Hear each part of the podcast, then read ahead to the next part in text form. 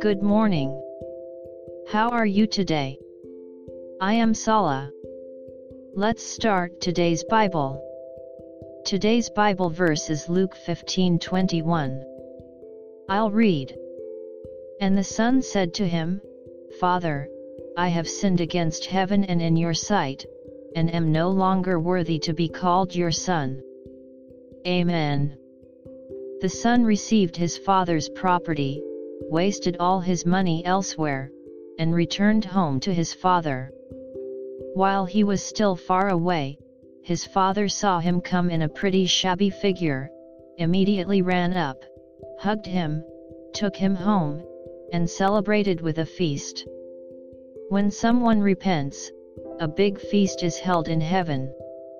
May the Holy Spirit awaken our heart for repentance today as well. God bless you. See you tomorrow.